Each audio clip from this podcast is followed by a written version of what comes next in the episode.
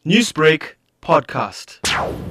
Should a taxpayer, ever feel that they have additional information, they may still choose to edit their return, update it, and then still e-file it. They will then be able to use the tax calculator to get a sense of their assessment outcome, obviously subject to the outstanding uh, to the completeness of information.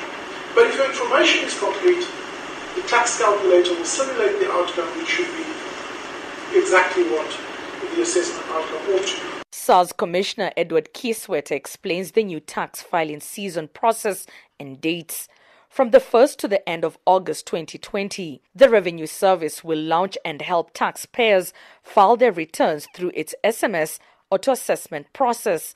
SARS says it has upgraded its filing systems and is encouraging South Africans to use online filing in response to the COVID 19 crisis. Kieswetter says they have completely virtualized their contact centers to enable SARS frontline officials to work from home. SARS has also added 30 additional features on its online platform. Taxpayers who cannot file electronically can visit their SARS offices by appointment. We will communicate continuously during this period to provide you with clarity on your tax obligations. We will use social media, direct messaging, our SARS website, educational videos, and webinars.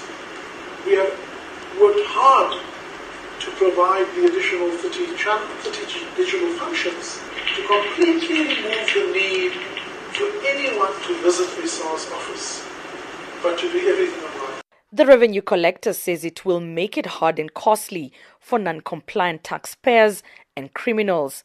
Kieswetter says they would like to see more criminals face charges and brought to book. SARS says they will be naming and shaming those who commit tax fraud.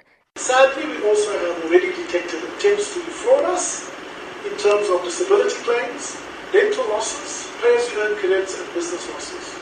And we are preventing those uh, and directing it forward. So, again, strengthening our use of data and technology helps us Kieswetter says they are following a system of voluntary compliance and is working under the assumption that most taxpayers are honest.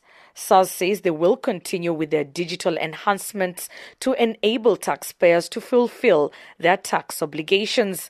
The Revenue Service will be meeting with business associations and customs intermediaries as well as accounting firms in the next two days.